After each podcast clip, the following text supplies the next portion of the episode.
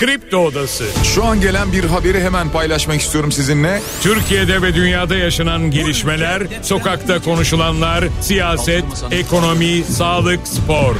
Son dakika haberleri, konuklar ve uzman görüşleri. Güçlü Mete ile Kripto Odası başlıyor.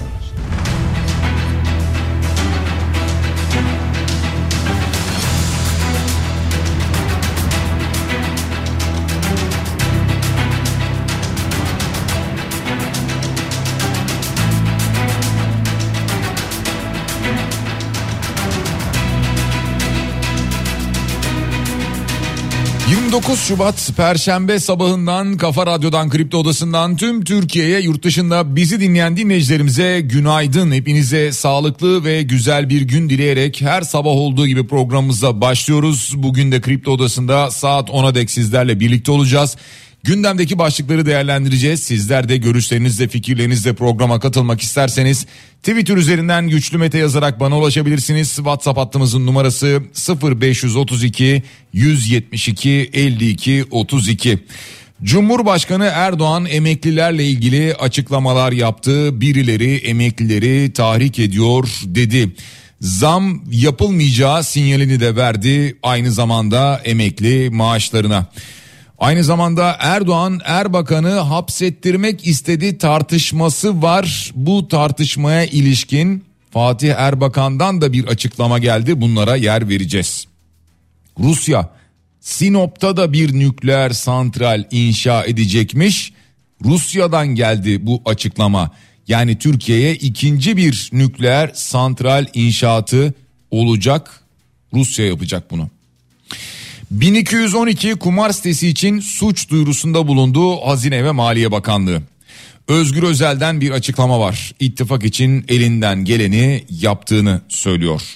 Ekrem İmamoğlu'ndan Erdoğan'a bir mesaj var. Emekli etmeye hazırlanıyoruz.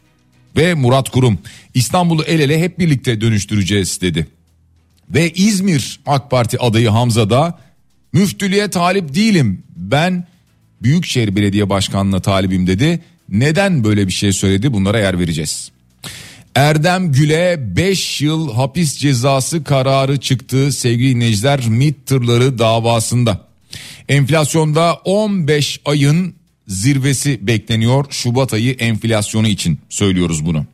Mevduat faizleri bu arada yeniden yükselişte ki nerelere kadar geldi onlara da yer vereceğiz. Taksici Oğuz Ergen'in katilinin cezai ehliyeti tam çıktı. Her öğrenci yılda en az 40 saat sosyal sorumluluk projelerinde yer alacak. Bunu da Milli Eğitim Bakanı duyurdu. Atatürk heykeline bir balyozlu saldırı vardı ki şüpheli hemen gözaltına alındı. Şizofreni hastası olduğu iddiası var. Türkiye'den Avrupa'ya iltica başvurularında büyük bir artış var. Neredeyse ikiye katlanmış durumda. İstanbul'da deniz ulaşımına malum şu anda sis engeli var. Aynı zamanda Sabiha Gökçen'de uçuşların %10'unun iptal edildiği bilgisi paylaşıldı. Eğer bir deniz ulaşımı kullanacaksanız İstanbul'da Marmara bölgesinde ya da havalimanına gidecekseniz bir uçuşunuz varsa öncesinde kontrol etmenizde fayda var. Avrupa'da maçların en fazla durdurulduğu ligler açıklandı bu ligler Türkiye'den çıktı. Fenerbahçe'den Dursun Özbek'le ilgili bir suç duyurusu var. Bunlara da yer veririz önümüzdeki dakikalarda. Hemen biz finans tablomuza bir bakalım. Dolar şu anda 31 lira 21 kuruş. Euro 33 lira 90 kuruş. Altının gramı 2043 lira olarak görünüyor. Ancak bankaya baktığımızda dolar şu anda 31 lira 83 kuruş. Euro 34 lira 49 kuruş altının gramı 2082 lira şu anda bankada. Borsada dün de aşağı yukarı yüzde bir buçuğa yakın bir düşüş vardı. BIST endeksi dünü 9062 puanla kapattı. Bitcoin'de 60 bin doların 63 bin doların da üstünü görüyoruz sevgili dinleyiciler. Bitcoin şu anda 63 bin 33 dolardan işlem görüyor. %10'luk bir artış gerçekleşti Bitcoin'de. Bu piyasayı yakından takip edenler zaten bunu biliyorlar. Şimdi başlıklarımız böyle. Ama daha aktaracağımız birçok haber var. Bunları da biraz detaylandıracağız tabii. Ee, Cumhurbaşkanı Erdoğan'ın emeklilerle ilgili açıklaması vardı ki diyor ki 7 bin veya 10 bin liralık seyyanen zam yeterli değil biliyoruz diyor ama birileri emeklileri tahrik ediyor diyor. Ve daha sonra şunu söyledi. Devletin çalışanlarının yarısından fazlasına maaşlarını vermesek o zaman belki bu ilave gideri karşılayabiliriz dedi. Yani e, şu anda bu ödenemez demek istiyor. Eğer biz emekli maaşına zam yapacak olursak devletin çalışanların yarısından fazlası maaşını alamaz diyor. E, bu sefer e, çalışanlar diyecekler ki muhtemelen ya tamam emekli maaşlarına zam yapılmasın e, biz maaşlarımızı almaya devam edelim gibi bir durum mu ortaya çıkacak o zaman? Yani oturduğun yerden konuşmak kolay diyor e, Erdoğan'ın böyle bir açıklaması var e, ama netice itibariyle e, muhalefet oturduğu yerden konuşur. Yani oturduğu yerden konuşur. Hani icraat yapmak durumu olursa o zaman ne olur? Ona bir bakmak lazım diyor netice itibariyle Cumhurbaşkanı. Rusya ve Ukrayna'ya çağrısı vardı. Diplomasiye şans verin diyor. Rusya ve Ukrayna'da biliyorsunuz savaş veya işte adına ne derseniz deyin çatışma vesaire hala devam ediyor. Ya bitmiş değil. Diplomasiye şans verin diyor ama diplomasiye de çok şans vermiyorlar. Şimdi e, bakın İsrail'le ilgili İsrail'in saldırılarının 145. günündeyiz mesela. Gazze'de can kaybı 29.954. Yani artık 30 bine dayandı. Ama devam ediyor. Yani her ne kadar işte birileri açıklama yapıyor, öbürü sert bir açıklama yapıyor. E, Birçok şey konuşuluyor ama buna rağmen saldırılar devam ediyor. Şimdi deniyor ki işte Ramazan ayında bir ateşkes olacak. Hamas'tan bir açıklama var. Müzakerelerde esneklik gösteriyoruz diyor Hamas. E, sadece bu kadar da değil. Yani e, gelen haberlere bakacak olursak bir Gazze raporu var ki Gazze'li kadınların cinsel tacize, fiziksel psikolojik işkenceye, çıplak aramaya maruz kaldıkları ortaya çıkıyor. Ya Cenevre merkezli bir insan hakları izleme örgütü bunları anlatıyor. Ya orada e, dünyada şu anda bir vahşet var dünyanın gözünün önünde fakat sadece cılız sesler var buna karşı o kadar. Ya burada da diplomasi gerekmiyor mu? Gerekiyor ama maalesef olmuyor. Saadet Partisi Genel Başkanı Temel Karamollaoğlu Erdoğan 2006 yılında Erbakan'ı hapsettirmek istedi dedi. İşte bu tartışmalara ilişkin de Fatih Erbakan'dan bir açıklama geldi. Dedi ki tabii biz başbakanlık düzeyinde değil ama alt seviyedeki bürokrasideki emniyetin içerisindeki FETÖ'cü unsurların böyle bir tavır içerisinde olduğunu düşünüyoruz diye bir açıklama yaptı. Yani evet e, hapis kısmı doğrudur bunu söylüyor ama bu Erdoğan'la alakalı değildir. Yani onun başbakanlığı dönemiyle alakalı kendisiyle birebir alakalı bir konu değildir diyor Fatih Erbakan. Ee, başbakan olarak rahmetli Erbakan hocamıza karşı böyle bir tavır içerisinde olacağını düşünmüyoruz diyor ee, Erdoğan'la ilgili.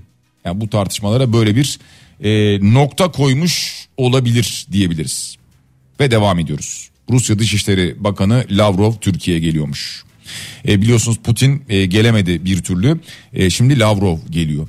1-2 Mart tarihlerinde Türkiye'de olacakmış ki Hakan Fidan'la yani Dışişleri Bakanı'yla bir araya geleceklermiş. Bu arada tabii e, bu görüşmede tabii ki Türkiye-Rusya ilişkileri, e, Rusya-Ukrayna savaşı, İsrail vesaire falan bunların hepsi konuşulacaktır. Ama programın başında söylemiş olduğum bir başlık var ki bir nükleer santral daha inşa edecekmiş Rusya Türkiye'ye. Rusya Devlet Nükleer Enerji Kuruluşu var ya Rosatom. İşte onun genel müdürü Lihaçev yaptı bu açıklamayı. Türkiye'de bir nükleer santral daha inşa edeceğiz diyor. Ee, detaylar üzerine çalışıyoruz. Büyük olasılıkla yeni inşaat sahası Sinop'ta olacak diyor. Biliyorsunuz bir tane Mersin'de var. Daha doğrusu yani inşa ediliyor. Başımıza nasıl bir bela açacak daha sonradan bilmiyoruz. Bir de şimdi e, Sinop'ta nükleer santral inşaat edilecekmiş, inşa edilecekmiş. Nasıl? Yani e, dünya mümkün olduğunca nükleer santrallerden uzaklaşıp daha doğal yollara gitmeye çalışırken yani örneğin işte güneş enerjilerini kullanıyor, e, ne bileyim rüzgar enerjilerini kullanıyor vesaire falan bunları yapıyor. Hatta mümkünse nükleer enerji fabrikalarını bunları kapatıyor. Ama biz e, şu anda nükleer enerji diyoruz ve bu arada bunu da biz yapmıyoruz bunu da Rusya yapıyor. Evet devam ediyoruz sevgili dinleyiciler. Zaten hep böyle yapıyoruz. 1212 kumar sitesi için suç duyurusunda bulunmuş Hazine ve Maliye Bakanlığı. E, bu e, var ya yasa dışı bahis siteleri bunlardan bahsediyor yani. E, bunlarla da başa çıkmak zor. E, şimdi 2016-2023 döneminde erişime engellenmiş bunlar ama farklı isimlerle faaliyete devam ediyor deniyor. Bu 1212 yasa dışı kumar ve bahis sitesiyle ilgili Ankara Cumhuriyet Başsavcılığına suç duyurusunda bulunmuşlar. Yani ismi değiştiriyor ve yine devam ediyor. Yani şimdi e, siz suç duyurusunda bulunacaksınız. Yani bununla mücadele böyle kolay olmuyor onu demek istiyorum. Hele ki bu işin içerisinde öyle büyük bir para var ki. O yüzden kolay olmuyor. Ama ben size şunu söyleyeyim. E, kumarla ilgili bilmiyorum. Yani o işte e, o eğlence oyunları vesaire falan oradan kazanılan paralar kaybedilen paralar onu bilmiyorum da bahisle ilgili şunu söyleyebilirim. Yani bahis bu yabancı sitelerde e, daha cazip halde olduğu için insanlar muhtemelen oradan oynuyor. Yani bunun başka bir sebebi yok. Yoksa e, Türkiye'de yasal yoldan oynasa ve aynı oranlarda kazanma imkanı olsa Türkiye'den oynayacak yani. Daha da garanti olur işte ise parasını alması, yatırması vesairesi falan filan. Demek ki Türkiye'deki bahis oranlarıyla bir ara oynanacak deniyordu. Yani yükseltilecek deniyordu. O da yükseltilmedi kaldı. Demek ki burada da bir çalışma yapılması gerekiyor. Özgür Özel'den ittifakla ilgili bir vurgu var. Yani şöyle bir vurgu var. Ee, en geniş ittifakı kurmak adına kendisinin çok uğraştığını, elinden geleni yaptığını söylüyor. Ama şunu söylüyor muhalif seçmenin AKP'ye, MHP'ye bakışı değişmedi diyor.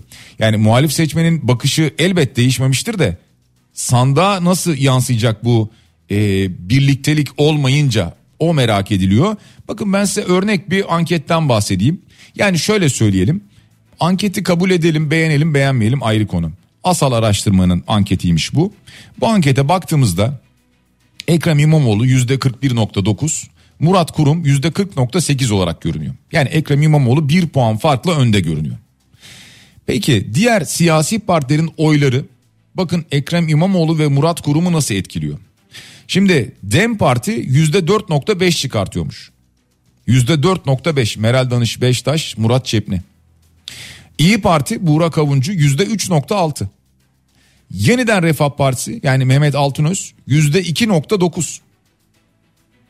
İşte Memleket Partisi 0.5, Zafer Partisi 2.5, Saadet Partisi 0.5.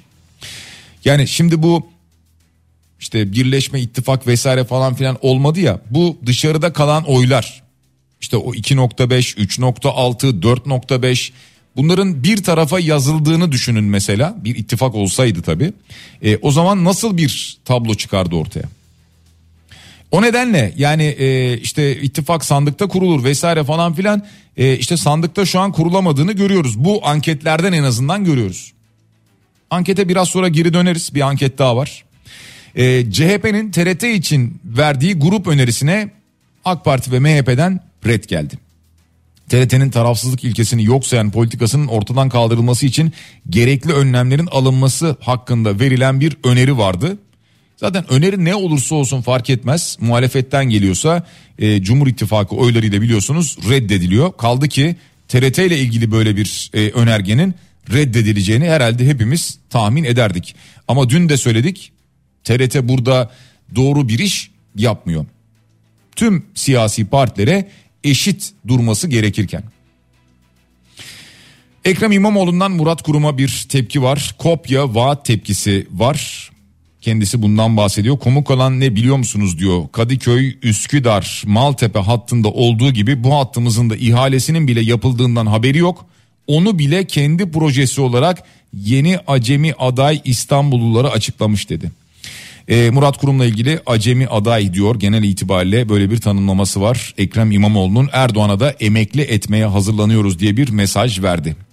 Bu arada Optimar araştırmadan bir anket var ki yani AK Parti'ye daha yakın olduğunu düşündüğümüz bir araştırma şirketi.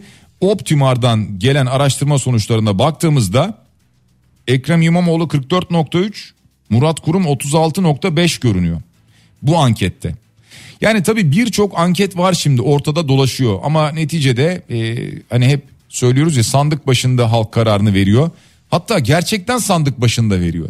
Yani bazen gidene kadar tepkili o bu vesaire falan ama sandıkta o mührü vururken son anda kararını değiştirebiliyor. Yani hepimiz bunu çevremizden kendimizden veya belki de biliyoruz. Murat Kurum İstanbul'u el ele hep birlikte dönüştüreceğiz dedi.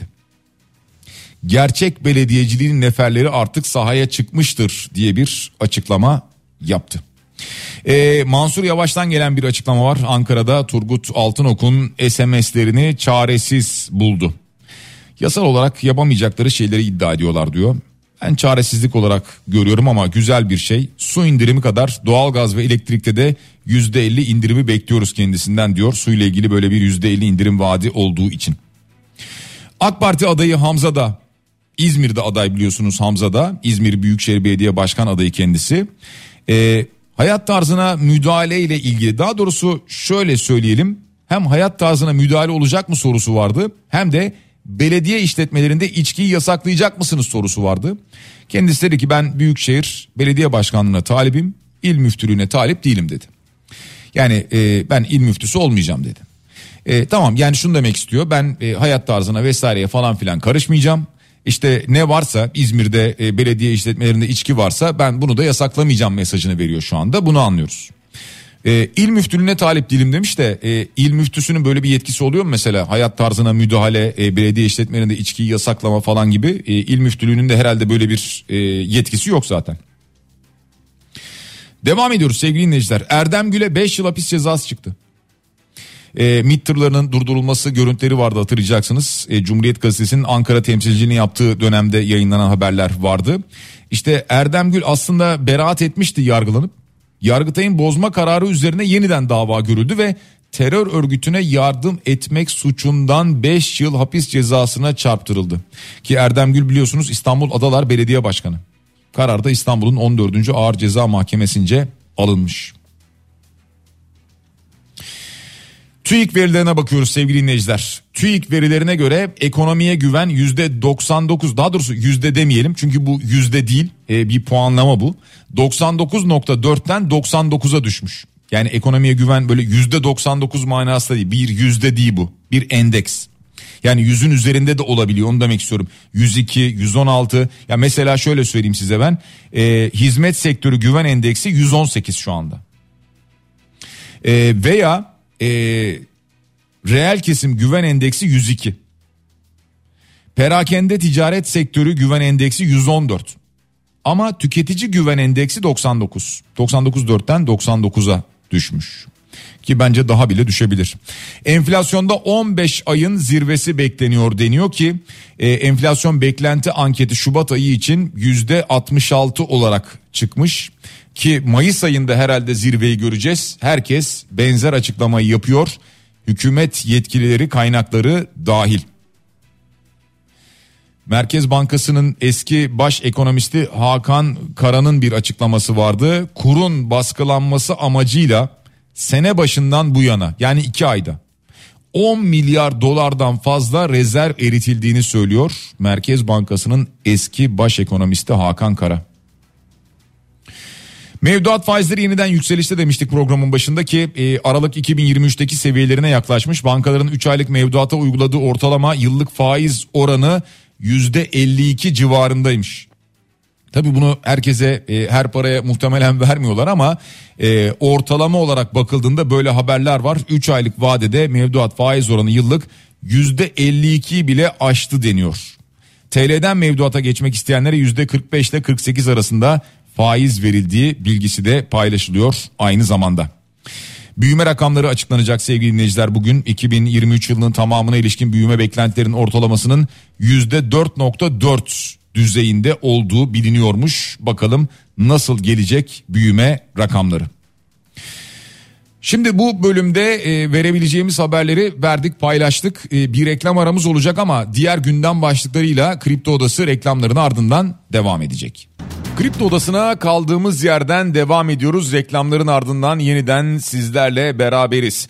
Dün akşam saatlerinde Kars'ta bir deprem meydana geldi. 3.9 büyüklüğünde bir depremdi. Digor ilçesinde meydana gelen bir deprem oldu. Deprem çevre illerden de hissedildi. Derinliği 13.4 kilometreydi. Geçmiş olsun dileklerimizi iletiyoruz depremi yaşayan hisseden herkese. Erzincan'daki maden faciasına kısaca bir bakalım. Toprak altında kalan 9 işçiyi arama çalışmaları biliyorsunuz yapılamıyor. İkinci bir heyelan riski nedeniyle yapılamıyor. Bu arada oradan gelen haberler var tabii ki. Yakınlarından gelen açıklamalar var. Abdurrahman Şahin'in eşi Selda Şahin kocasıyla olaydan 2 saat önce telefonla görüştüğünü söylüyor. Bölgedeki çatlakların fotoğraflarını çekmek için gitmişler. En son aynı gün konuştuk ve oğlum Ömer'e iyi bak dedi. Daha sonra da ulaşamadık diyor. Yani bu derece insanlar burada ne olacağını biliyorlarmış. Anlamışlar. Bunları zaten paylaşmışlar. Hani diyoruz ya göz göre göre gelmiş diye işte bunun böyle olduğunu anlıyoruz. Verilen ifadelerden de bu ortaya çıkıyor. Ne kadar acı ve şu an insanlar yakınlarının bedenlerine ulaşmaya çalışıyorlar. Taksici Oğuz Erge biliyorsunuz aracında vurulmuş katledilmişti. Bütün Türkiye konuşmuştu. Şimdi vurarak öldüren Delil Aysal'ın cezai ehliyetinin tam olduğu tespit edilmiş. Yani bir akıl hastalığı ya da zayıflığı yok denilmiş biliyorsunuz hakkında ağırlaştırılmış müebbet hapis cezası talep ediliyor. Ee, daha önce defalarca söyledik radyodan ama bir kez daha söyleyelim taksicilerin güvenliğini almak lazım. Yani korumak lazım taksicileri. Bunun için de Türkiye bunu becerebilir, yapabilir. Çok zor bir şey değil. Yurt dışında benzer örnekleri var. Taksicilerin oturdukları bölgeler koruma altına alınacak. Kurşun geçirmez camla o bölge korunacak. Bu kadar basit. Kimse saldıramayacak. Kimse ateş edemeyecek. Onların da güvenliği olacak. Bu kadar basit. Bu çok zor bir şey değil. Bununla ilgili bildiğim kadarıyla daha önceden Türkiye'deki çeşitli otomotiv firmaları zaten tekliflerini ilettiler. Böyle araçlar üretelim dediler. Devam ediyoruz. Şimdi İstanbul'la ilgili bir haber var. Avrupa yakasında taşınmalar son 6 yılın en düşük seviyesindeymiş. CK Enerji Boğaziçi Elektriğin 2016 yılından bu yana açıkladığı gayrimenkulün enerjisi raporu 2023 sonuçları bunu ortaya koymuş. Taşınma hareketi son 6 yılın en düşük seviyesinde olmuş. Yani neden olabilir diye düşündüğümüzde e, tabii ki tahmin edebiliyoruz. İnsanlar artık bir yerden bir yere geçemiyorlar. Çünkü oturduğu evin kirası diyelim ki 10 bin liraysa ki İstanbul'da 10 bin liraya kalmadı ev ama eski fiyatlardan bahsediyoruz. Eski diyelim kiracı olduğunu düşünelim 10 bin liraysa benzer veya bir tık daha iyi bir daireye geçmek için ödeyeceği para 30 bin, 40 bin, 50 bin olduğu için insanlar yerlerinden kımıldayamıyor. Devam ediyoruz. Milli Eğitim Bakanı Yusuf Tekin'den gelen bir açıklama var. Her öğrencinin yılda en az 40 saat sosyal sorumluluk projelerinde yer alacağını söylüyor. Yani bu aslına bakarsanız fena bir fikir değil. E, yurt dışında Avrupa'da e, Amerika'da bunun benzerleri var örnekleri var. E, topluma uyum sağlamış birer bireyler olarak yetişsin diye bu tür değişiklikler yaptık deniliyor. Sosyal sorumluluk projelerinde öğrencilerin yer alması gerekiyor. Hatta biliyorsunuz e, zaman zaman duymuşsunuzdur bunların aslında eğitim hayatına katkıları oluyor. Mesela bir üniversiteye kabullerinde katkıları oluyor. O nedenle bunlar aslında önemli. Tabi uygulamada nasıl olacak ona bir bakmak lazım. Sevgili dinleyiciler batan Batuhan A gemisi ve içinde bulunan 4 personelden henüz haber alınamıyor. Ulaşılamadı kendilerine ama bir yandan dalgıçlar çalışmalarına devam ediyor. Şimdi buna ilişkin e, şöyle bir bilimsel açıklama var. Batık gemiyle ilgili kimyasal maddeler ortadan kalkınca deniz canlılarına sığınak olabilir deniyor. Biliyorsunuz gemi buradan kaldırılmayacaktı. Batık olarak orada bırakılacaktı. Hızlı tren ağı Karadeniz'e ulaşıyormuş. Abdülkadir Uraloğlu böyle bir açıklama yapmış. Kırıkkale, Çorum, Samsun hızlı tren hattı. Kırıkkale'den Çorum'a sonra da Samsun'a hızlı tren getireceğiz diyor. Yapmış olduğu açıklamayla Ankara-Samsun arası karayoluyla 7 saat. Şimdi bu süre 2 saat 45 dakika olacak diyor. Bakan böyle bir açıklama yapıyor. Şimdi bu tren hatlarını yapalım tabii ki. E, niye karşı olalım? Tren hatları olsun. Yani Türkiye'nin dört bir yanına e, tren yoluyla ulaşabilelim. E, daha önce de söyledim yani şimdi İstanbul Ankara arası yine yapılıyor ya e, bir proje var.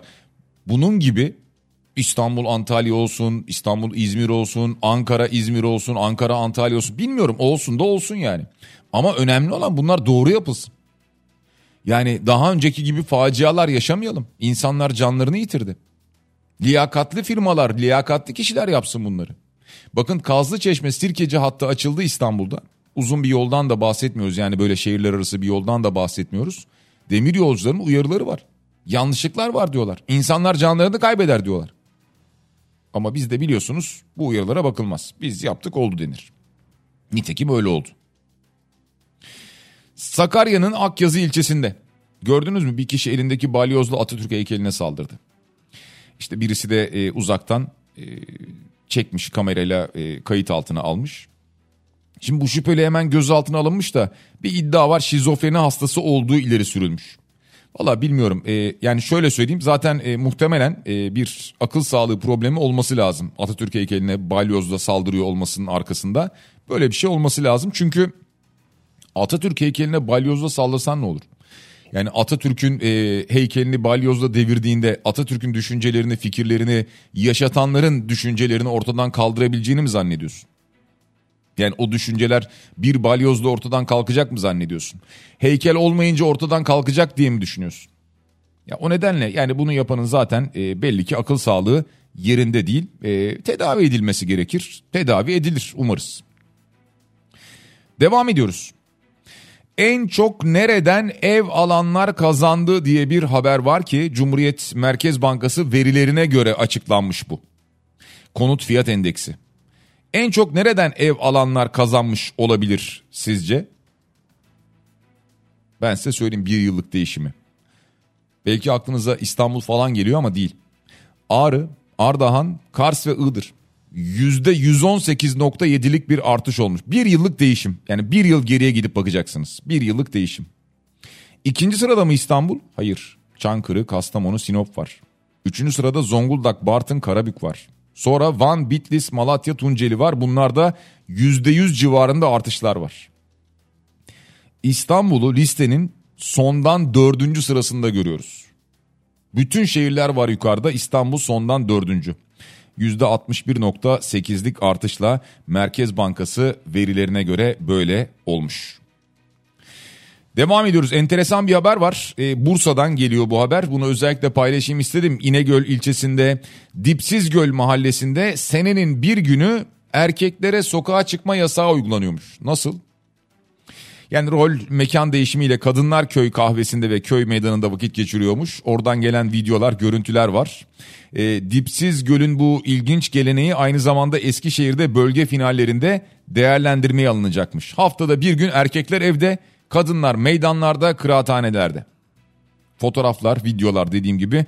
Ee, anladığım kadarıyla muhtar gitmiş kadınlarla görüşmüş. Tabii muhtar erkek e, Levent Aslan. Yani anladığım kadarıyla yine onun bir organizasyonu etkinliği ama keşke onun da varsa eşi veya bir yakını bir kadın gitseymiş keşke. Ee, orada yine bir kadın olsaymış muhtarın yerine de. Neyse. Türkiye'den Avrupa'ya iltica başvuruları katlanmış. Yani aslına bakarsanız e, iltica başvurularında e, artış olduğunu tahmin ederiz değil mi hepimiz? Ki zaten birçok ülkeden iltica başvurusu var. İlk sırada burada Almanya, sonra Fransa, İspanya ve İtalya geliyormuş. Ki Türkiye'den Avrupa'ya iltica başvuruları %82 artmış önceki yıla göre. Devam. Diğer gündem başlıklarıyla İzmir'de 69 ton sahte alkol ele geçirilmiş. 69 ton sahte alkol. Ee, biliyorum evet alkolü içeceklerin fiyatı yükseldi çok pahalı geliyor. Ee, insanlar zaman zaman e, el altından işte bu tip ürünlere yöneliyorlar ama bunun da sağlığa büyük zararı var. Alkollü içeceklerin de zaten sağlığa zararı var ama bu ölüme kadar götürebiliyor hemen anında. O nedenle çok dikkatli olmanızda fayda var. Ee, İstanbul'da bu sabah saatlerinde sis vardı ki halen bu sis etkisini gösteriyor. Dolayısıyla trafiğe olumsuz bir şekilde yansıyor. Aynı zamanda e, bir yandan Sabiha Gökçen Havalimanı'nda bugün saat 13'e kadar olan uçuşların %10'unun iptal edildiği bilgisi vardı. Bir uçuşunuz varsa veya deniz yolunu kullanacaksanız öncesinde kontrol etmenizde fayda var. Hatırlatalım. Mart ayı nasıl geçecek? Uzmanlar bununla ilgili açıklamalar yapıyorlar. Diyorlar ki genel itibariyle sıcak ama yağışlı bir Mart ayı olacak. Sıcaktan kasıt tabii çok sıcaktan bahsetmiyoruz. Doğu Anadolu, Güneydoğu Anadolu bölgelerinde yine zaman zaman soğuk hava, kar etkisini gösterecek. Ama özellikle genel itibariyle mevsim normallerinin biraz üzerinde seyredeceği bilgisini paylaşıyorlar onu hatırlatalım. Bu arada Sabiha Gökçen Havalimanı'ndan bahsetmişken İstanbul Havalimanı Avrupa'nın en yoğun havalimanı olmuş. Ocak ayında da böyleydi. Şimdi 12-18 Şubat'ta günlük ortalama 1302 uçuşla Avrupa'nın en yoğun havalimanı olmuş. Ki anladığım kadarıyla da e, bundan sonra İstanbul Havalimanı bu yoğunluğu arttırarak devam edecek işine çalışmasına. Hemen bir iki spor başlığı verelim. Bunlardan bir tanesi biliyorsunuz Türkiye Kupası e, maçları oynanmaya devam ediyor. Trabzonspor Başakşehir'i 1-0, Beşiktaş'ta Konyaspor'u 2-0 yenerek yarı finale isimlerini yazdırdılar. Bu akşam Galatasaray Karagümrük karşılaşması oynanacak. Saat 18.45'te başlayacak bu karşılaşma. Bu arada VAR'dan sorumlu MHK Başkan Vekili istifa etti ve yani kim? Tolga Özkalfa'ydı. E, profesyonel müsabaka icra kurulu üyesiydi aynı zamanda. Görevinden ayrıldı. Yerine de Doktor Cem Satman getirilmiş. Vardan sorumlu Merkez Hakem Kurul Başkan Vekili istifa etmiş. Dünden gelen bir başka haberdi. Avrupa'da maçların en fazla durdurulduğu lig sıralaması yapılmış. Avrupa'da maçların en fazla durdurulduğu yani oyunun en fazla uzatıldığı liglerde. 7. sırada İspanya'yı görüyoruz. La Liga 9 dakika 45 saniye ortalamayla. 6. sırada Primeria var Portekiz Ligi. 5. sırada İngiltere 2. Ligi var. 4. sırada İngiltere 1. Ligi. 3. sırada Süper Lig var Türkiye'den. Ortalama maçlar 10 dakika 49 saniye uzatılıyor. İkinci sırada Premier Lig var İngiltere'de 11 dakika. Ve birinci sırada yine Türkiye var. Türkiye'de birinci lig maçları ortalama 11 dakika 5 saniye uzatılıyormuş. Maçların en çok durduğu ligler sıralamasında iki ligimizle beraber birinci ve üçüncü sırada yer alıyoruz. Tabii keyif e, seyir zevkini de bir yandan ortadan kaldırıyor bu maçların fazla durması. Fenerbahçe'den Dursun Özbek'le ilgili bir suç duyurusu var sevgili dinleyiciler. E, hatta suç duyurusu şöyle başlıyor. Galatasaray Spor Kulübü Başkanı şahsın diye başlıyor. İşte yaptığı açıklamalar haddini sınırını aşan vesaire falan diye devam eden bir açıklama var ki İstanbul Anadolu Cumhuriyet Başsavcılığına suç duyurusunda bulunulmuş toplumu kin ve düşmanlığa teşvik etme niteliğindeki açıklamalar deniyor. Son dönemde e, Galatasaray ve Fenerbahçe arasında e, çok sert açıklamalar karşılıklı gelmeye devam ediyor. Umarız bunlar bir an evvel son bulur. Yani daha çok sporu, futbolu veya diğer branşları konuştuğumuz alanlar karşımıza çıkar. Bunları artık bir kenara bırakırız. Dileğimiz bu. Bu akşam Anadolu Efes'in maçı var. Partizan'la Anadolu Efes saat 22.30'da parkeye çıkacak. Deplasmanda oynayacak. Partizan'la Anadolu Efes'e de başarılar dileklerimizi iletiyoruz. Fenerbahçe'nin maçı yarın Baskonya ile saat 20.45'te başlayacak. Mümkün olduğunca tüm başlıkları yine bir program içerisinde sizlerle paylaşmaya gayret ettik sevgili dinleyiciler. Cenkere Teknik Pasar'a teşekkür ediyoruz. Biraz sonra Bediye Ceylan Güzelce Güzel Şeyler programında sizlerle birlikte olacak. Yarın sabah aynı saat diliminde yeniden buluşana dek hepinize sağlıklı ve güzel bir gün diliyorum. Şimdilik hoşçakalın.